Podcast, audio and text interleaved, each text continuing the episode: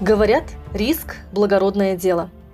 Умение рисковать, несмотря ни на какие обстоятельства, заслуживает уважения. Но порой случается так, что человек рискует всем не столько ради своей цели или мечты, сколько из-за навязанного мнения, амбиций, которые никак не отзываются в его сердце. Это предательство. Предавая таким образом себя, человек предает свои мечты.